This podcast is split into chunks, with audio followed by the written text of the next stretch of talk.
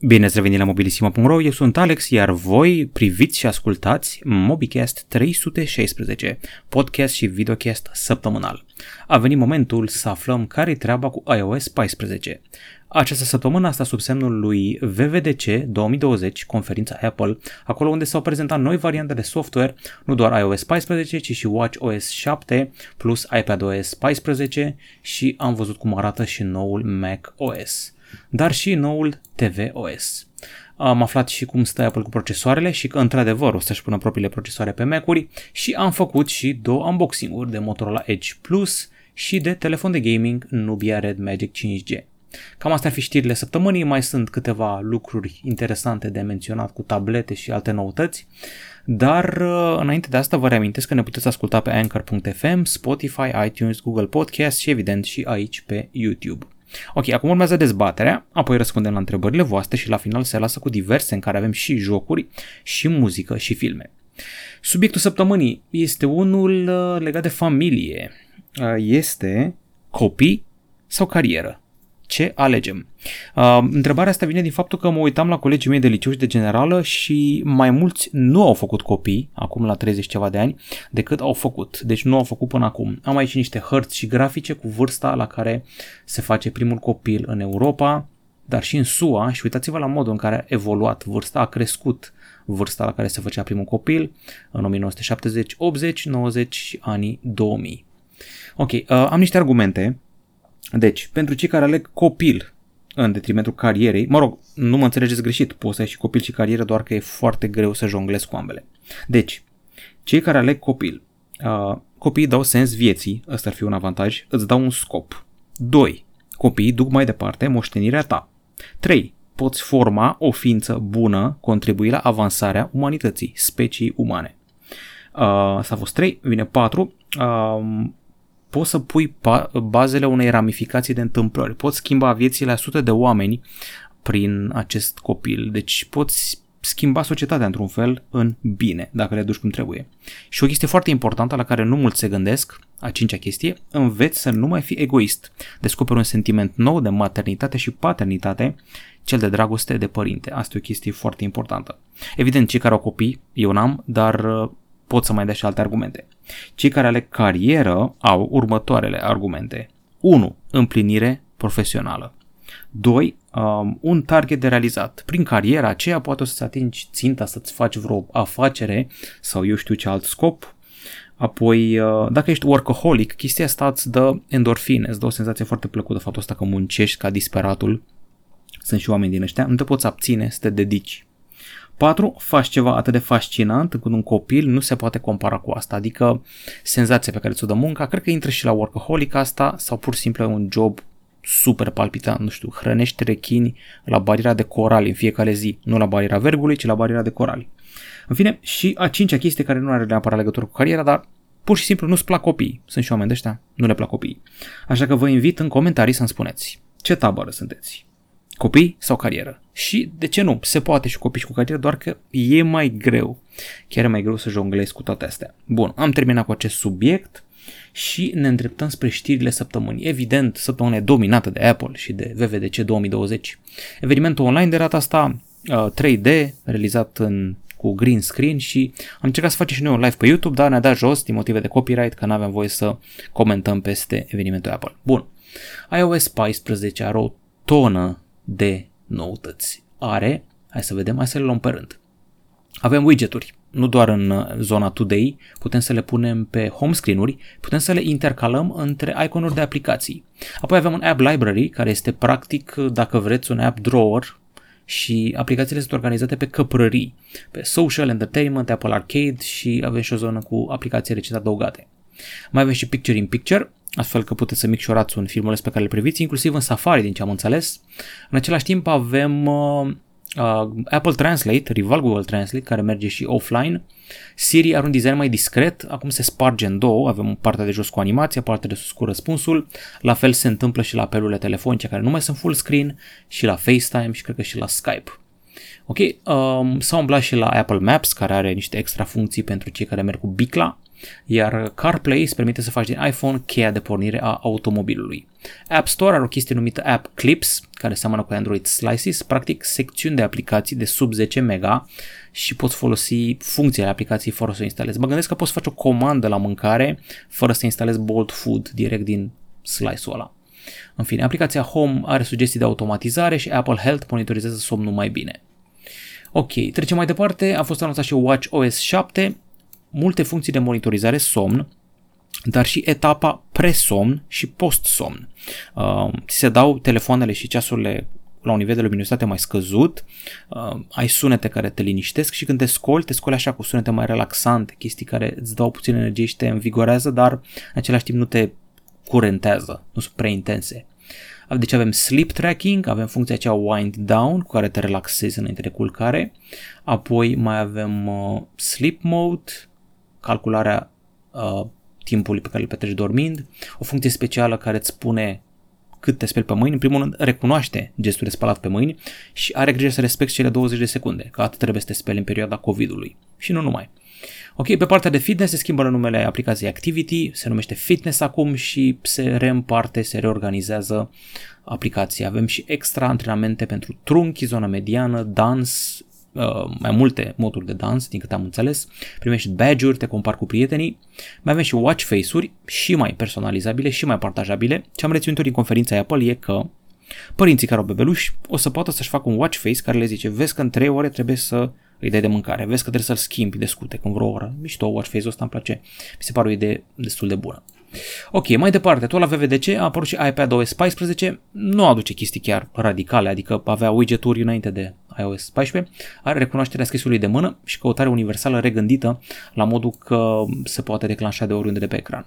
Aplicațiile Photos și Apple Music primesc sidebar-uri, adică zona asta de aici unde găsești toate opțiunile astea utile. Um, căutarea a primit un upgrade, Spotlight Search amintește de căutarea de pe Mac, iar Apple Pencil primește Scribble for iPad.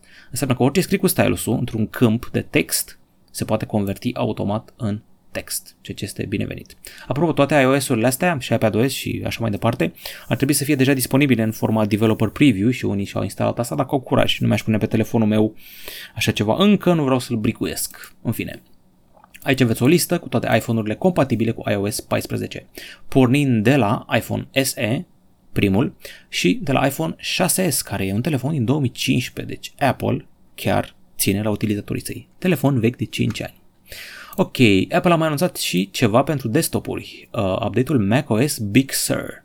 Aici sunt din nou multe noutăți și schimbări. Actualizări Safari, Maps și un refresh vizual uriaș, care pe mine mă duce cu gândul un pic la iOS, o să râdeți.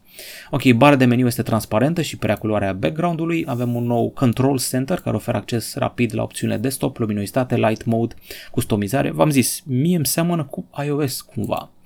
Mai departe, funcție de căutare în aplicația Messages și o unealtă care face mai ușoară distribuirea fotografiilor și clipurilor video și permite utilizatorilor de Mac să creeze memoji-uri. Mai sunt multe altele, le găsiți în articolul dedicat.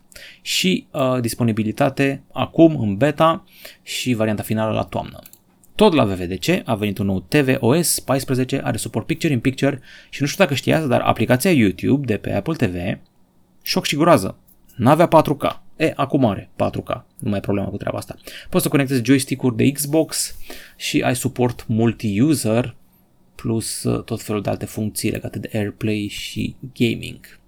Și altă chestie foarte tare, serialul, uh, mă rog, cărțile, fundația ale lui Isaac Asimov se vor transforma în serial pe Apple TV Plus din 2021. Mi s-a părut vestea lui VVDC.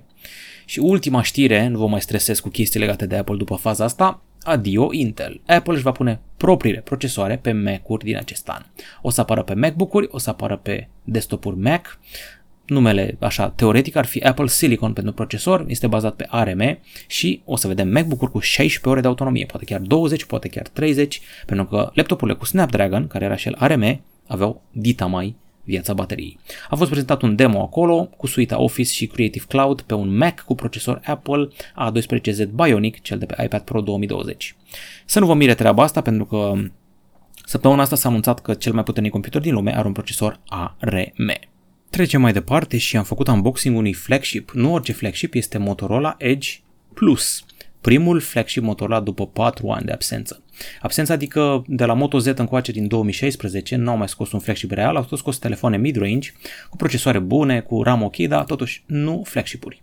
Ok, uh, noi am făcut deja review-ul Motorola Edge, acesta este Edge Plus, care plusează cu Snapdragon 865, cu o cameră de 108 megapixeli în spate, cu 5G, mă rog și celălalt avea 5G, filmează 6K și aflați mai multe detalii aici. Cea mai tare chestie e că uh, costă mai puțin decât mă așteptam. Prețul recomandat oficial în Europa când s-a anunțat telefonul era 1199 de euro, adică vreo 5800 de lei.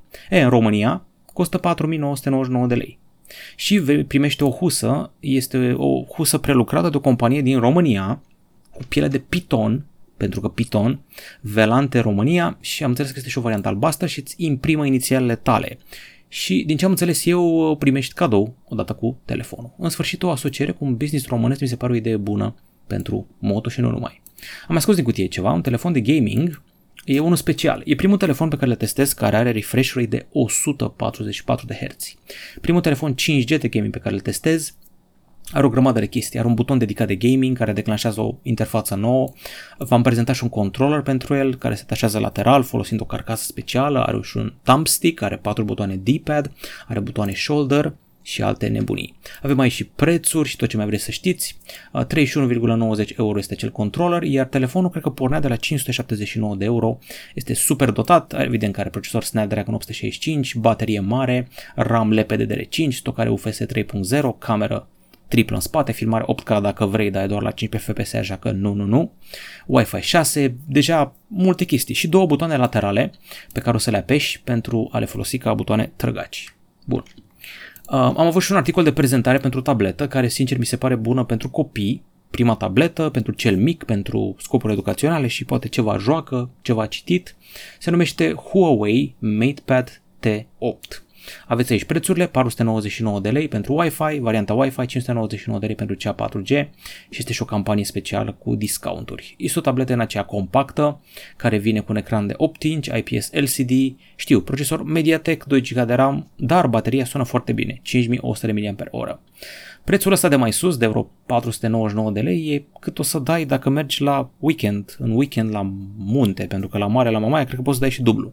În fine, eu zic că merită pentru un copil mic care nu are pretenții foarte, foarte mari și vrea să învețe în perioada asta când e dubios să mai duci kinderul la grădiniță sau la școală cu COVID. Ok, um, a fost o prezentare Samsung în România, n-am mai făcut de multă vreme evenimente, eram obișnuit să mă duc la evenimente acolo să fac hands-on la telefon și lansări și au zis să mai facă și ei. Am înțeles că a fost un eveniment virtual, ce mi s-a părut foarte tare, și au prezentat toate restanțele, ca să zic așa. Șase telefoane Galaxy A ajunse în România. Avem Galaxy A71, A51 5G, A51, A41, A31, A21s. Din toate astea eu am testat A51 și A71, urmează A51 5G poate, deși nu e foarte diferit de A51, A41 îl testez zilele astea, A31 mi s-a promis că vine și rapid și A21s să vedem. În fine, aveți aici detalii, prețuri și alte nebunii și nu uitați de faptul că vă pregătim review pentru A41 cât de curând.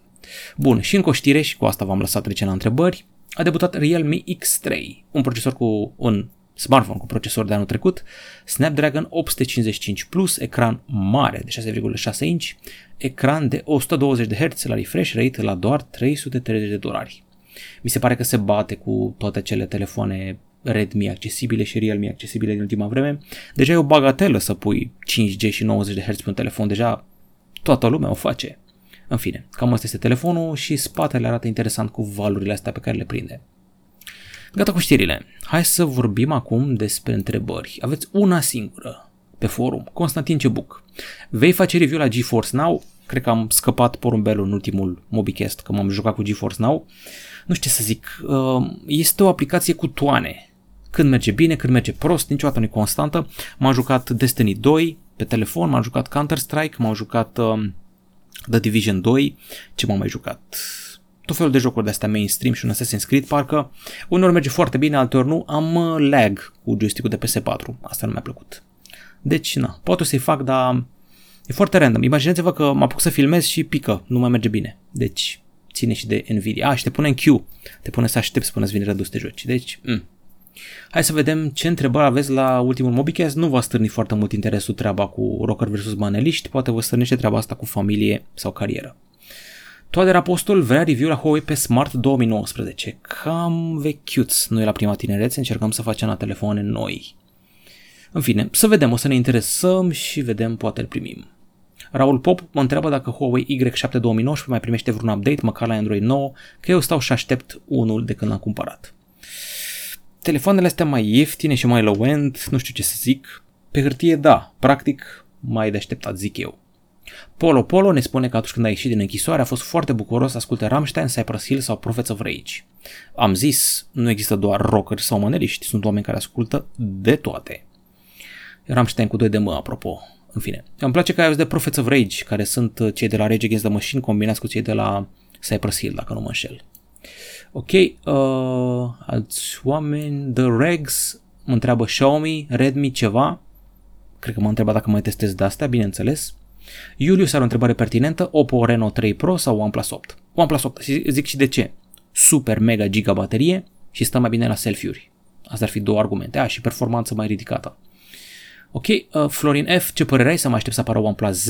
Îi se zice OnePlus Nord mai nou. Sau să-mi iau Mi Note 10 Lite? Cred că o să fie mai puternic uh, OnePlus Nord decât Mi Note 10 Lite. Cred că o să fie comparabil cu un Oppo Reno 3 Pro 5G, sincer, decât Mi Note 10 Lite. Asta nu înseamnă că Mi Note 10 Lite e un telefon de lepădat, e chiar foarte bun. Deci eu ți-aș recomanda să ții un Galaxy S10 Lite că e puternic uh, sau un Mi Note 10 Lite că și el e destul de bun sau poate chiar Mi Note 10 Mi Note 10 cel original, că și ăla se ține bine. GG Game mai merită pe 30 Lite în 2020, cred că am mai răspuns la asta într-un mobicast trecut, v-am zis mult mai bun mi se pare pe 40 Lite de la Huawei, rezolvă problemele a întreaga generație Lite din ultimii 2 ani. Acest P40 Lite e bun până și noaptea la poze.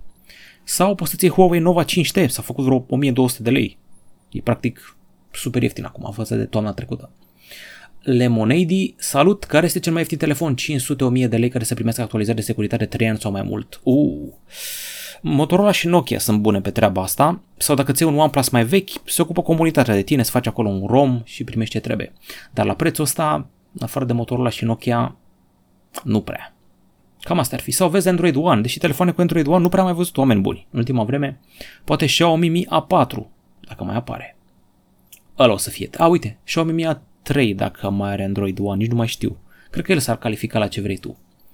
Și AKX SO2 pe partea de gaming între un Xiaomi Redmi Note 8 Pro și 9S îmi pot spune care ar învinge. Redmi Note 8 Pro e bestial cu procesorul ăla, mi-e greu să cred că îl bate vreun alt Redmi, deci cam el ar fi soluția. Am văzut că l-a bătut și pe S20 Ultra la un test de gaming, Dumnezeule mare.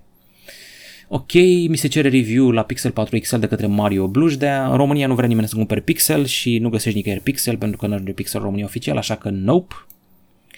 Otinel, păi cine a pus numele ăla a fost foarte inspirat, iar Google a trebuit să o lase așa să plătească 2000 de lei, 20.000 de lei statului român, uite așa de nebi. A, ah, e legat de catedrala prostirii neamului, cum fusese cineva cu gluma aia cu pinul ăla, am înțeles.